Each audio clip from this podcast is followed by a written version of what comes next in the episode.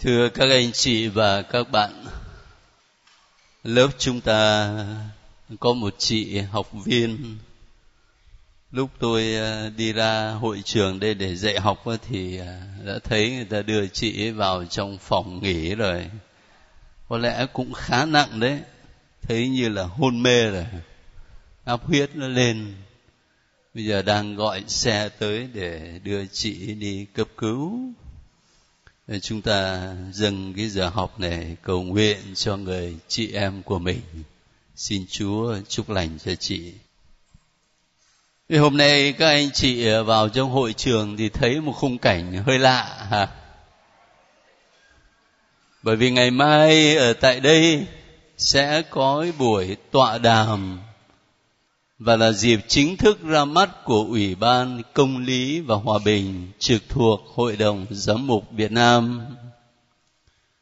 Đây là ủy ban được thành lập mới nhất của Hội đồng Giám mục Việt Nam.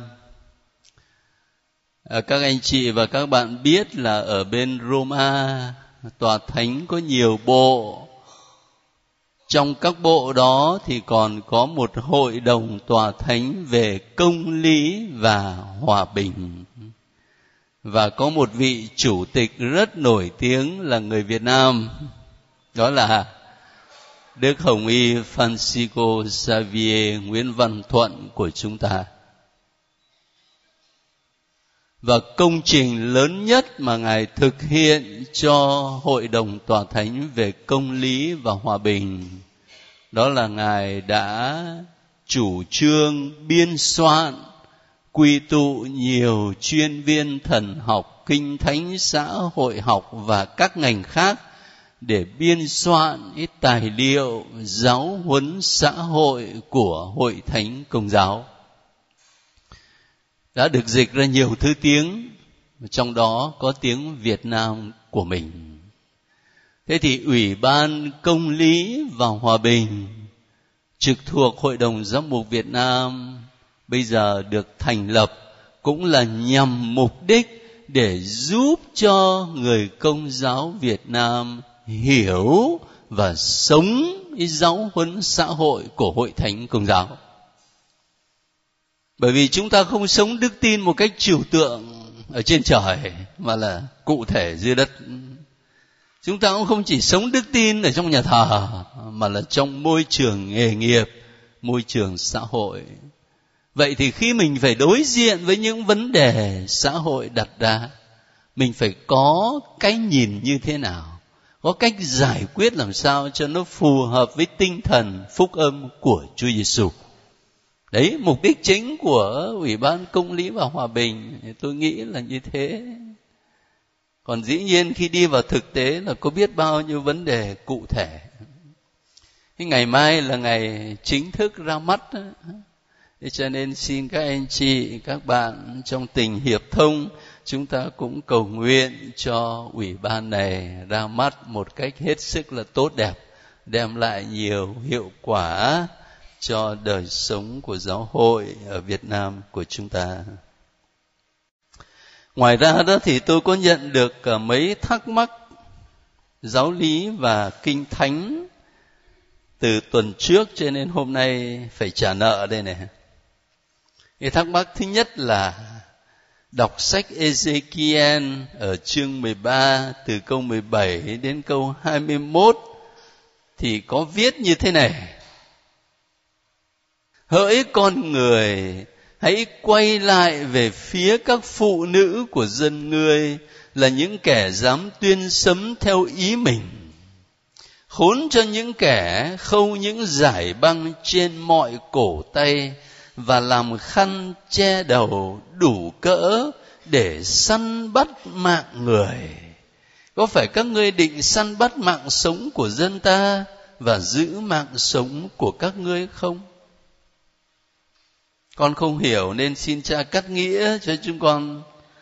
Giải băng là cái gì mà lại săn bắt mạng người như là săn bắt chim vậy? Anh chị có thắc mắc rất tốt thôi. Cái thắc mắc này chứng tỏ là các anh chị đọc kinh thánh rất kỹ từng câu một. Và chỗ nào mà mình không hiểu thì mình nêu lên. Tốt thôi thế thì khi nhận được thắc mắc như thế này, bản thân tôi cũng phải tra cứu sách chú giải. Và có nhiều cách giải thích. Nhưng trong đó có một cách giải thích có lẽ là chúng ta dễ hiểu và dễ đón nhận hơn. Bây giờ mình cứ quan sát ở bên châu á, bên phương đông của mình đó. Ờ, trước hết là các anh chị phải đặt cái câu này vào trong bối cảnh của chương 13, tức là chương mà tiên tri Ezekiel nói về các ngôn sứ giả và cũng nói về các phù thủy nữa, phải không? Lần trước tôi cắt nghĩa rồi. Thế thì mình nhìn vào Á Châu và phương Đông của mình, có phải mình cũng thấy có những thầy phù thủy ăn mặc rất là kỳ dị, rồi có thể đưa tay bắt ấn quyết gì đó để nói là bắt ma quỷ gì đó, phải không?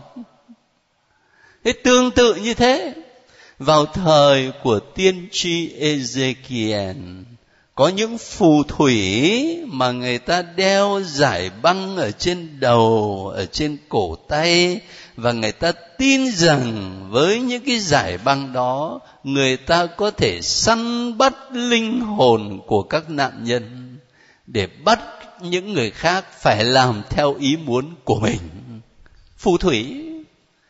Đấy chúng ta hiểu là như thế chứ không phải là săn bắt mạng người như là bắt chim đâu. À, để săn bắt linh hồn của người khác bắt người khác làm theo ý muốn của mình. Bây giờ sang một thắc mắc thứ hai nó liên quan đến cử hành phụng vụ. Thưa cha ông con hiện ở một giáo xứ thuộc giáo phận sài gòn. Hôm lễ rửa chân vừa rồi, cha xứ rửa chân, thay vì 12 ông tông đồ, thì cha lại rửa chân cho sáu ông và sáu bà.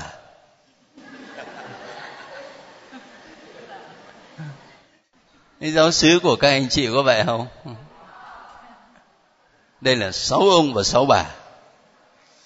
Về nhà, ông con có đi hỏi mấy cha và được các cha nói, chỉ được rửa chân cho các ông mà thôi ông con có vô trình cha và được cha trả lời là cha không có làm sai rồi từ đó đến nay, ông con mất bình an không đi lễ ở giáo xứ nhà nữa, mà đi lễ ở giáo xứ khác. Con mong cha giúp cho ông con có vài lời khuyên để ông con có lại sự bình an trong tâm hồn. Thế bây giờ trước hết là cái chuyện này, sáu ông sáu bà, có được không? Thế chúng ta muốn trả lời cho nó chính xác á thì mình phải mở cái quy định của giáo hội ra chứ, phải không? Chứ đâu có căn cứ theo sở thích của mình. Thế nếu các anh chị mở sách lễ roma, sách lễ Roma nó to lắm cho nên tôi đem cái cuốn tiếng Anh này cho nó gọn hơn. Mở sách lễ Roma ngày thứ năm tuần thánh đó cái phần nghi thức rửa chân đó người ta viết như thế này. Tùy theo hoàn cảnh mục vụ, nghi thức rửa chân sẽ tiếp theo bài giảng. Những người đàn ông đã được chọn sẽ được dẫn đến những ghế ngồi, được chuẩn bị sẵn cho họ ở một nơi thích hợp. Nói rõ là những người đàn ông. The man không có women nói rõ như vậy đó. Và sở dĩ mà ở đây chỉ nói đến những người đàn ông, thì không có ý là để kỳ thị hay là phân biệt nam nữ, mà là tại sao? Là bởi vì chúng ta muốn tái hiện cái sự thật lịch sử đã diễn ra là Chúa Giêsu rửa chân cho 12 tông đồ và cả 12 tông đồ đều là 12 người đàn ông. Cho dù có nhiều phụ nữ đạo đức, ví dụ, khi Chúa Giêsu chịu đóng đinh trên thánh giá, hầu hết các tông đồ chạy trốn còn mỗi ông thánh Gioan mà đang khi đó là có nhiều phụ nữ vẫn hiện diện. Trung thành với Chúa đến cùng. Còn các tông đồ lại chạy trốn. Dù vậy đi nữa thì thực tế lịch sử là 12 tông đồ đều là 12 người đàn ông. Cho nên ngày hôm nay giáo hội cũng chọn trong cộng đoàn 12 người đàn ông để cử hành nghi thức rửa chân. Nó có ý nghĩa của nó. Cho nên nếu mà chúng ta chọn sáu ông sáu bà, thì có thể là ngài có một cái ý tốt có ý tốt đó là ngài muốn làm nổi bật lên điều này là trước mặt chúa không có sự phân biệt nam nữ mọi người đều là môn đệ của chúa hết. Cái ý nó rất là tốt. Nhưng mà ý nó là ý cá nhân của mình. Cho dù nó tốt nhưng mà của cá nhân mình. Còn ý của giáo hội là muốn tái diễn câu chuyện lịch sử 12 tông đồ được Chúa Giêsu rửa chân. Các anh chị và các bạn biết là khi các linh mục cử hành thánh lễ, cử hành các bí tích thì các linh mục không làm những công việc đó với tư cách cá nhân mà là với tư cách thừa tác viên của giáo hội. Chứ không phải cá nhân. Và vì vậy á linh mục cần phải làm đúng quy định của giáo hội tôi trả lời rõ ràng là như thế. Cho dù có thể là có ý rất tốt, nhưng mà khi giáo hội đã quy định như thế, mình là thừa tác viên của giáo hội, thì tốt nhất là mình nên theo. Nhưng mà rồi kế đó, cụ ông ở đây đó mất bình an, rồi không đi lễ ở nhà thờ xứ nữa, mà đi lễ ở nhà thờ khác. Thế thì về cái chuyện này này tôi nghĩ chắc là cụ cũng ờ, nên rộng lượng một chút. Giả như vị linh mục này cũng chỉ vì ý tốt thôi, mà ngài không có để ý. Rồi ngài làm như thế, thì không có nghĩa là mọi cái khác ngài làm đều sai cả, phải không? Cho nên cũng ờ, đừng nên vì chuyện này mà rồi mình bỏ cộng đoàn giáo xứ làm sao để mình nhìn linh mục đó là thừa tác viên của giáo hội? Tôi nhớ đến câu chuyện mà đức hồng y kể cho tôi nghe lúc tôi đi học á. Rồi ngài kể cho nhiều người nghe lắm cho nên nhiều người biết cái chuyện này. Ngài bảo là khi mà ngài quyết định gửi tôi đi du học, thế thì có một à, lá thư, không biết của một ai đó viết cho ngài mà nói rằng, cái quyết định gửi ông linh mục này đi học là một quyết định sai lầm. Bởi vì ông này, ông mà đi học thì thôi, đóng cửa nhà thờ đức bà. Và đức hồng y có cái câu trả lời rất hay. Ngài bảo, tôi sẽ đóng cửa nếu người ta theo đạo ông cha khảm. Còn nếu mà người ta theo đạo của chúa đó, thì tôi vẫn mở thôi. rồi đến khi tôi đi học á, thì ngài thấy là người ta vẫn đến nhà thờ ta đi lễ chứ người ta có bỏ đâu. Cho nên ngài bảo ngài mừng lắm bởi vì người ta theo đạo của chúa chứ không phải theo đạo của cái ông nào. Cái câu trả lời rất thâm thúy. Chúng ta theo đạo chúa chứ. Chứ đâu phải chỉ vì tình cảm với linh mục này hay là linh mục kia. Cho dù tính tự nhiên thì có thể có như vậy nhưng mà đức tin nói với mình là mình đến với chúa. Một câu chuyện khác nó liên hệ đó mà tôi hình như có dịp kể cho các anh chị rồi. Một linh mục kể là khi mà ngài mới chịu chức linh mục á, thì được giám mục sai về làm việc ở một ngôi nhà thờ lớn trong thành phố. Mà nhà thờ đó là có tới bốn năm linh mục lận lớn mà thế rồi mới hôm đầu tiên, ông mới chịu chức, ông về đó. Hôm đầu tiên ông ra ngồi tòa giải tội. Vừa mới ngồi được một lúc thì thấy có một ông cụ bước vào, mà hóa ra là ông cố. Ông mới vội vàng chạy ra, ông nói bảo, ba đi đâu vậy? Mà thì đi xưng tội. Mà trời ơi, ai mà vào đây? Coi kỳ chết. Đi ra mấy chỗ kia kìa, mấy ông cha kia kìa chứ ba vô đây làm chi? Ông cố nói làm sao? Anh cứ vào ngồi chỗ của anh và làm việc bổn phận của anh. Thế là ông con vào ngồi ở trong tòa giải tội. Còn ông cố quỳ gối xuống làm dấu, lạy cha, xin cha làm phép giải tội cho con vì con là kẻ có tội nhưng mình tưởng tượng coi, một người cha sinh đứa con của mình. Từ bé chăm sóc cho nó từng chút một. Đến khi nó lớn lên, dạy dỗ nó nhiều lần, cho nên người có khi phải mắng, có khi phải đánh nữa.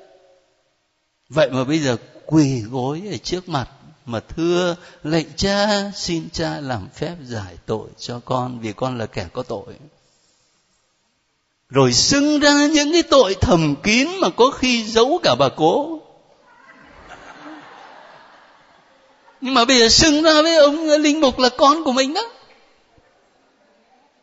Ông cố phải có đức tin và phải có sự khiêm tốn như thế nào để nhìn thấy nơi con người này không phải là đứa con của mình đẻ ra, mà là là linh mục, là thừa tác viên của hội thánh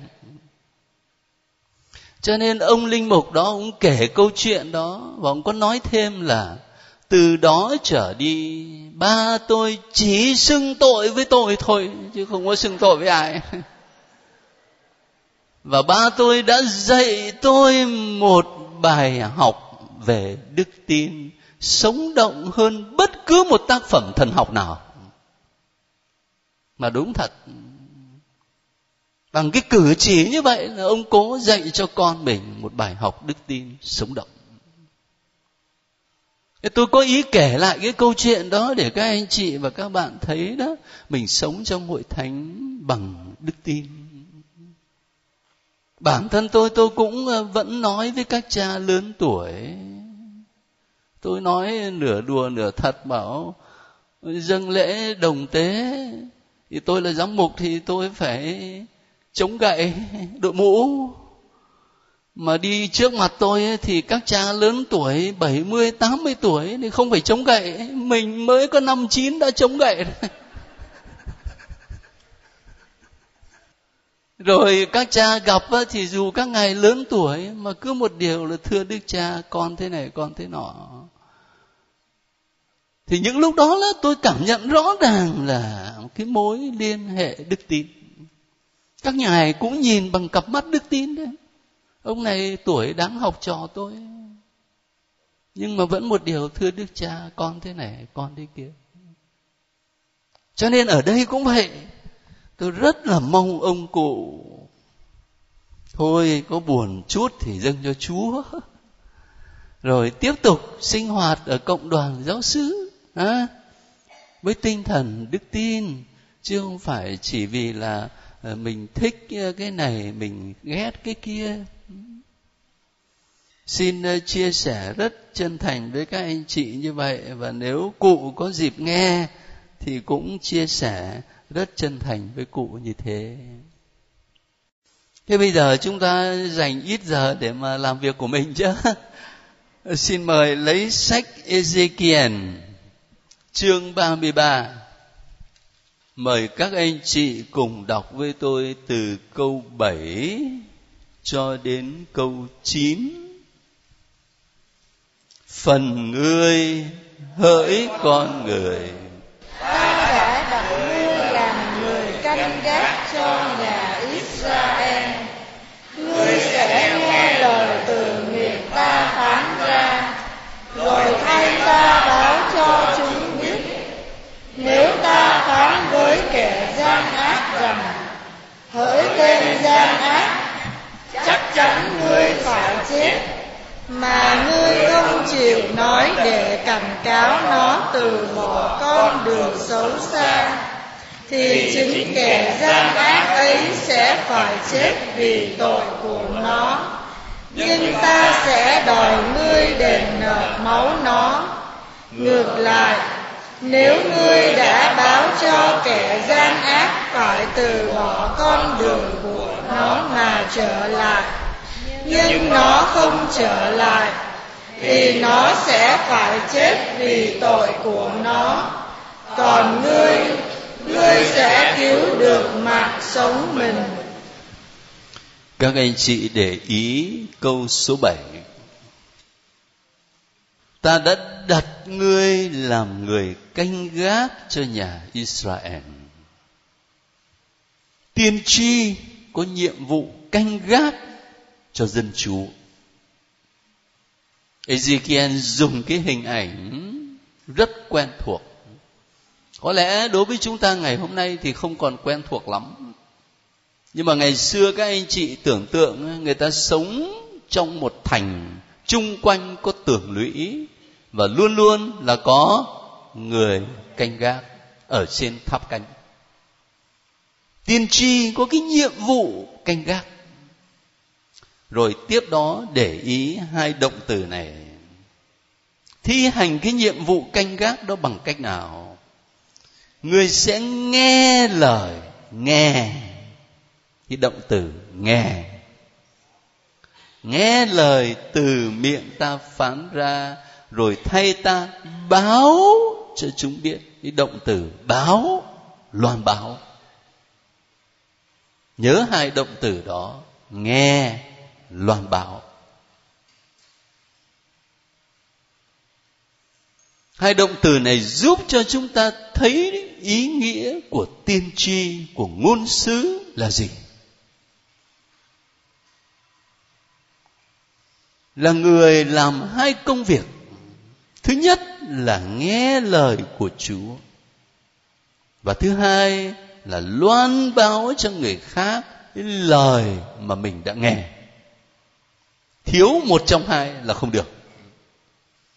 Ấy chúng ta có khi là chỉ để ý có cái vế thứ hai thôi, là loan báo, mà quên mất cái vế thứ nhất là nghe. Nếu mình chỉ loan báo mà mình không nghe thì hậu quả là cái gì? Mình có loan báo lời chúa không? Mình loan báo cái ý riêng của mình thôi. Loan báo sở thích của mình, loan báo tư tưởng của mình, chứ không phải loan báo lời của thiên chúa. Mà nếu mình chỉ có nghe, xong mình không loan báo thì làm sao? Có được không? Cũng không được lúc đó ta sẽ rơi vào cái câu số 8 mà chúa nói đó. Nếu ta phán với kẻ gian ác là chắc chắn nó phải chết, mà ngươi lại không chịu nói để cảnh cáo nó từ bỏ con đường xấu xa, thì không những cái kẻ gian ác đó phải chết, mà là chính ngươi cũng sẽ bị ta đòi nợ máu. Cho nên nó có hai nhịp, hai động từ nghe và loan báo tiên tri là như vậy phải lắng nghe lời Chúa để có thể loan báo lời của Chúa chứ không phải lời của thế gian. Và đồng thời lắng nghe lời Chúa không chỉ để giữ cho mình, mà là để loan báo.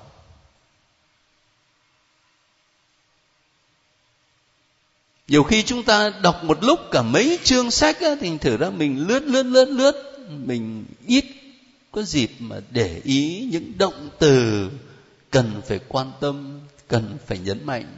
Thế cho nên thỉnh thoảng tôi nhấn mạnh cho các anh chị thấy đó. Ở đây là hai động từ nghe và loan báo.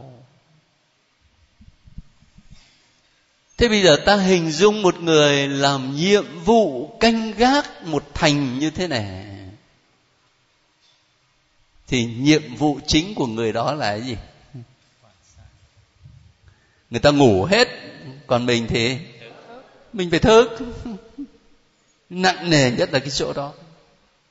Phải tỉnh thức. Phải tỉnh thức tỉnh thức để có thể biết được quân thù, nó bắt đầu tấn công. Tỉnh thức để nhận ra những cái dấu hiệu nguy hiểm nó đang đến. Phải tỉnh thức. Chúa Giêsu cũng nói với các môn đệ của Ngài, hãy tỉnh thức và cầu nguyện. Cho nên tiên tri phải tỉnh thức tỉnh thức trước những cơn cám dỗ của ma quỷ nhiều khi rất tinh vi.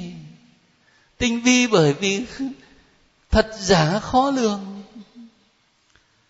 Bên ngoài thì người ta nói có vẻ người ta yêu mến giáo hội lắm, người ta bảo vệ giáo hội, người ta bênh vực giáo hội. Nhưng mà thâm sâu bên trong là người ta tìm cách triệt phá giáo hội. Mà mình không tỉnh thì không thấy được mình không tỉnh thì mình dễ a dua. Mình tưởng như thế là tốt mà hóa ra lại có hại cho giáo hội. Cho nên phải tỉnh thức rồi phải tỉnh thức nữa bởi vì tiếng gọi của chúa đến với mình rất thầm kín. Rất thầm kín các anh chị ờ, đã đọc sách Elia rồi, đúng hơn là tiên tri Elia ở trong sách các vua. Có nhớ cái câu chuyện mà Elia ông ấy chạy trốn lên trên núi, rồi thì Chúa đến với ông không? Chúa có đến ở trong cơn động đất không? Chúa có đến ở trong cơn cuồng phong không? Mà Chúa đến lúc nào? Trong cơn gió nhẹ chiều hôm, trong cơn gió nhẹ. Rồi ở trong sách khải huyền, chúa nói làm sao? Này, ta đứng ngoài cửa mà gõ. Ai nghe tiếng ta gõ cửa, mà mở cửa cho ta vào người ta sẽ vào và dùng bữa với người đó. Chúa gõ cửa mà mình không nghe, bởi vì đang hát karaoke. Mình không nghe bởi vì có nhiều thứ tiếng ồn ào quá trong tâm hồn mình. Mình không nghe là vì có nhiều lo toan quá trong đời sống của mình. Cho nên phải tỉnh lắm thì mới mới nghe được tiếng gọi thầm kín của thiên chúa. Đó cũng chính là ý nghĩa của cầu nguyện đấy. Tỉnh thức bao giờ cũng gắn với cầu nguyện. Để có thể nhận ra được tiếng gọi của Chúa và ngược lại cũng có thể nhận ra những nguy cơ mà ma quỷ tấn công mình phải tỉnh thức. Và tỉnh thức luôn luôn là một điều rất khó. Người Việt Nam chúng ta vẫn nói là thức lâu mới biết đêm dài. Mình ngủ một mạch thì mình không thấy đêm nó dài.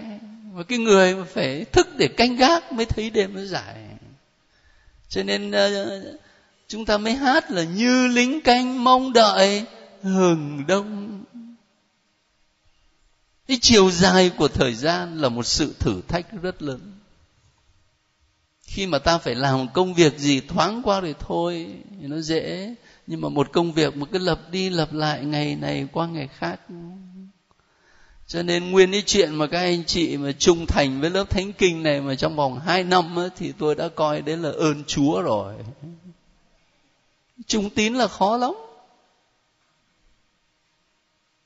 Tỉnh thức khi người ta ngủ là một điều rất khó.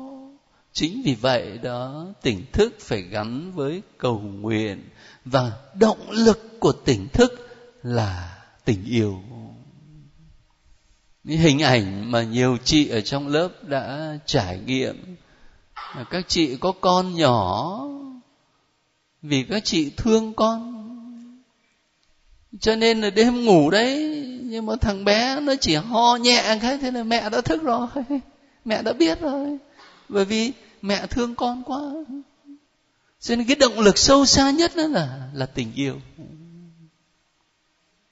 Ở trong đời sống ờ, các linh mục thì người ta dùng cái từ là đức ái mục tử. Mà linh mục phải có tấm lòng yêu thương cộng đoàn giáo dân mà chúa trao cho mình. Càng yêu thương bao nhiêu thì càng có khả năng phục vụ tốt bấy nhiêu. Vì cho nên à, hình ảnh người canh gác mà tôi xin lấy có hai câu thôi để mời các anh chị đọc, là một hình ảnh rất đẹp đáng cho chúng ta quan tâm tiếp theo đó này chúng ta sang chương 34 xem. Phần này thì hơi dài, chúng ta cắt ra làm hai đoạn để đọc từ từ. Trước hết là từ câu 1 cho đến hết câu 6 các mục tử Israel, có lời Đức Chúa phán với tôi rằng, hỡi con người, hãy tin thật tội các mục tử chăn dắt Israel. Hãy tuyên sống hãy nói với chúng, với các mục tử đó. Đức Chúa là Chúa thượng phán thế này, khốn cho các mục tử Israel. Những kẻ chỉ biết lo cho mình, nào mục tử không phải chăn dắt đàn chiên sao? Sữa các ngươi uống lên các ngươi mặc. Chiên béo tốt các ngươi làm thịt. nhưng các ngươi lại không lo chăn dắt đàn chiên.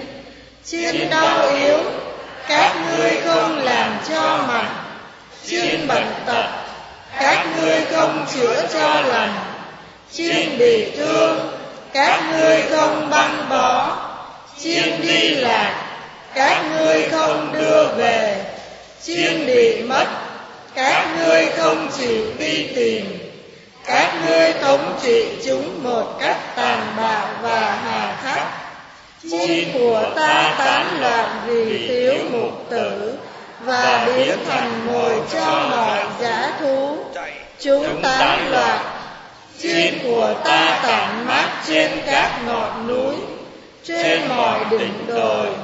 chiên của ta tản mát trên khắp mặt đất thế mà chẳng ai chăm sóc chẳng ai kiếm tìm Thôi chúng ta ngừng ở đây. Cái bản văn này mà các uh, linh mục giám mục chúng tôi mỗi lần đọc đó là thấy nhột lắm á. Bởi vì nếu mà mình chân thành đối diện với chúa thì những lời này là lời chúa cảnh cáo mình mình được gọi là mục tử mà thế nhưng thưa các anh chị, không chỉ là đối với các linh mục hay giám mục đâu, mà tất cả chúng ta đều được chia sẻ chức năng mục tử của Chúa Giêsu. Cho nên đoạn kinh thánh này cũng liên quan đến chúng ta nữa. Có những câu rất là đau đớn. Chăn chiên thì sữa các người uống, len các người mặc, chiên béo thì các người giết, đàn chiên thì không lo chăn dắt được gọi là người chăn chiên nhưng mà chiên thì không chăn mà chỉ lo ăn thịt chiên. Tức là thay vì phục vụ đoàn chiên thì bắt đoàn chiên phục vụ mình. Ngược lại và đây là cơn cám dỗ thường xuyên đối với những ai có quyền dễ bị cám dỗ lắm. Chẳng hạn như bây giờ ở việt nam chúng ta mà nói những cái câu cán bộ là đầy tớ của nhân dân. Thế tự nhiên ta cười. Tự nhiên ta cười. Mà hỏi tại sao cười thì ai cũng biết nó nó nó trở thành cái gì nó khác rồi thành thử ra những lời mà tiên tri Ezekiel viết ra đây mà đó là lời Đức Chúa phán với tôi, chứ không phải lời của Ezekiel. Rồi từ cái sự trách móc đó, thì chúng ta đi tiếp xuống câu 11 đó, thì sẽ thấy Chúa nói làm sao. Quả thật Đức Chúa là Chúa thượng phán thế này. Đây chính ta sẽ chăm sóc chiên của ta và thân hành kiểm điểm như mục tử kiểm điểm đàn vật của mình. vào ngày người ấy ở giữa đàn chiên bị tản mát thế nào thì ta cũng sẽ kiểm điểm chiên của ta như vậy ta sẽ kéo chúng ra khỏi mọi nơi chúng đã bị tản mát. vào ngày mây đen mù mịt ta sẽ đem chúng ra khỏi các dân tập hợp chúng lại từ các nước và đưa chúng vào đất của chúng. ta sẽ chăn dắt chúng trên các núi Israel trong các thung lũng và tại mọi nơi trong xứ có thể ở được ta sẽ chăn dắt chúng trong đồng cỏ tốt tươi và chuồng của chúng sẽ ở trên các núi cao Israel.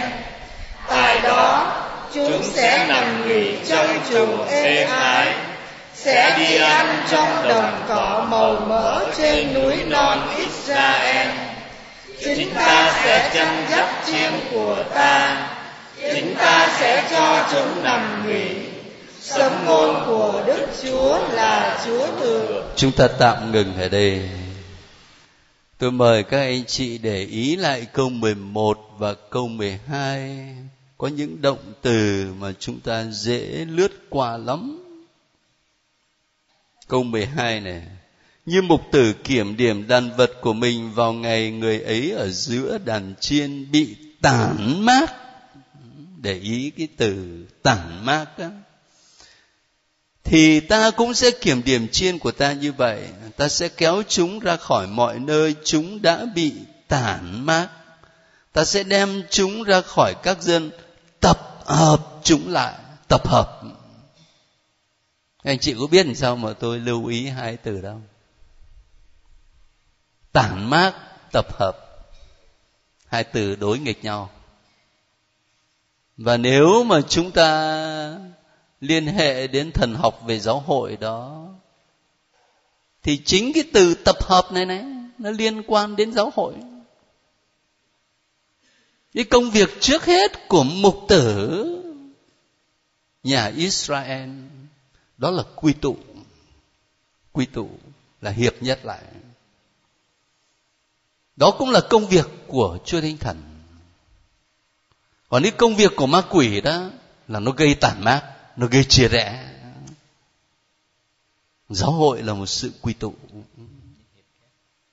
Cho nên ta có thể căn cứ vào đó để thấy khi một công việc nào, một lời nói nào, một hành động nào mà thay vì nó quy tụ, nó gây sự hiệp nhất thì nó lại tạo sự chia rẽ và tản mát thì phải coi chừng. Phải coi chừng đấy không phải là công việc của chúa thánh thần. Cái cái động từ tản mát và quy tụ nên để ý ở đây. Rồi sau đó là cái hình ảnh mà chúng ta gặp hoài ở trong kinh thánh để nói đến thiên chúa là đứng chăm sóc cho dân của ngài ở đây đó các anh chị à, có nhớ đến đoạn tin mừng nào liên quan đến hình ảnh chân chiên này? Đúng rồi, do an đấy, chương mấy? Ở chương 10 giỏi quá. Chương 10 chúng ta lấy do an chương 10 coi. Do an chương 10 này thường được đọc vào Chúa Nhật nào? À, Chúa Nhật Chúa trên lành nhưng mà là lúc nào mới được chứ? Trong mùa chay hay mùa phục sinh? Mùa phục sinh và Chúa Nhật thứ thứ tư. Chúa Nhật thứ tư Chúng ta lấy do an chương 10 Câu 11 cho đến câu 15 thôi Tôi chính là mục tử nhân lành. Mục tử nhân lành hy sinh mạng sống mình cho đoàn chiên. Người làm thuê vì không phải là mục tử Và vì chiên không thuộc về anh, Nên khi thấy sói đến, anh bỏ chiên mà chạy. Sói vồ lấy chiên và làm cho chiên tản loạn vì anh ta là kẻ làm thuê và không thiết gì đến chiên. Tôi chính là mục tử nhân lành. Tôi biết chiên của tôi và chiên của tôi biết tôi. Như chúa cha biết tôi và tôi biết chúa cha. Và tôi hy sinh mạng sống mình cho đoàn chiên ở đây Chúa Giêsu dùng hình ảnh để đối nghịch một bên là người mục tử nhân lành và một bên là người chăn thuê, chứ không phải là mục tử. Chăn thuê đó thì thấy sói đến là chạy trốn. Còn mục tử đích thực có hai động từ ở trong câu văn các anh chị để ý mà xem. Câu 14 tôi biết chiên của tôi và chiên tôi biết tôi như Chúa Cha biết tôi và tôi biết Chúa Cha bốn lần cái động từ biết. Nhưng mà mình phải hiểu cái động từ biết ở trong văn hóa do thái làm sao? Khi sứ thần gabriel đến truyền tin cho đức mẹ, thì đức mẹ phản ứng là việc đó xảy đến thế nào được vì tôi không biết đến người nam? Nghĩa làm sao? Không biết đến người nam. Chả nhẽ chỉ biết người bắc. Chả nhẽ từ bé đến lớn chưa thấy đàn ông bao giờ? Thấy không? Cái động từ biết á, ở trong văn hóa do thái nó không phải là cái biết của trí thức ở cái đầu mà là cái biết của con tim. Cho nên động từ biết ở trong câu chuyện vừa rồi đó nó diễn tả cái quan hệ thâm sâu nhất trong đời sống vợ chồng. Và vì vậy sau này cái bản dịch của phụng vụ giờ kinh người ta dịch vì tôi không biết đến việc vợ chồng cái động từ biết nó diễn tả cái biết của con tim, cái sự gắn bó của tâm hồn. Ở đây cũng vậy, tôi biết chiên tôi, có nghĩa là Chúa Giêsu yêu thương chiên của mình. Đến nỗi so sánh được như là Chúa Cha biết tôi và tôi biết Chúa Cha.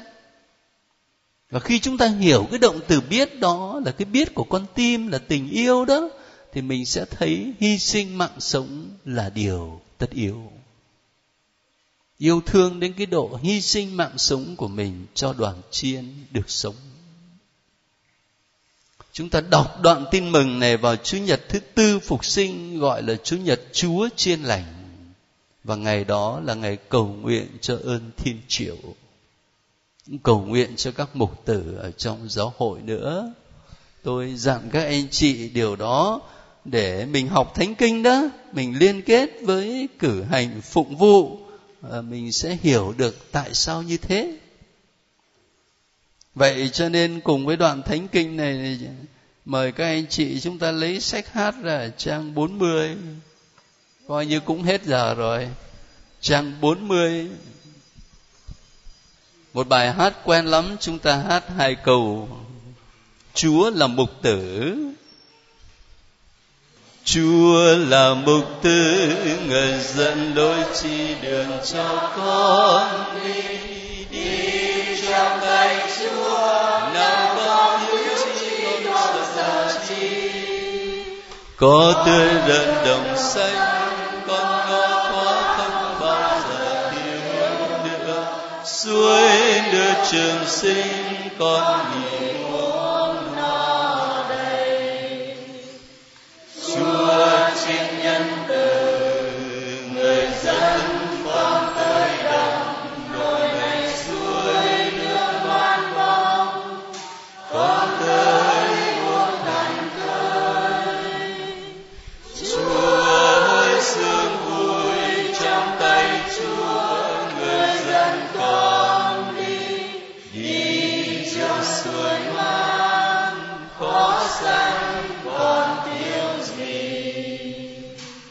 Chúa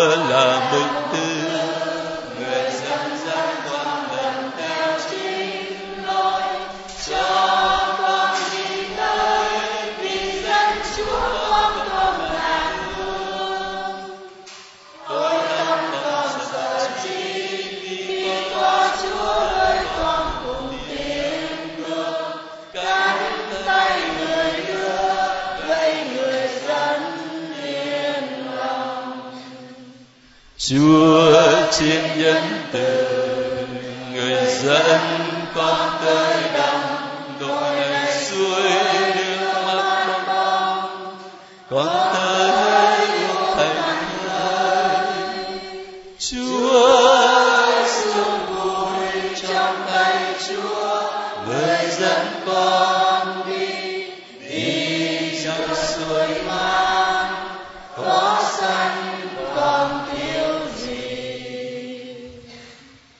tuần sau mời các anh chị đọc từ chương 37 cho đến 48 tức là hết sách luôn.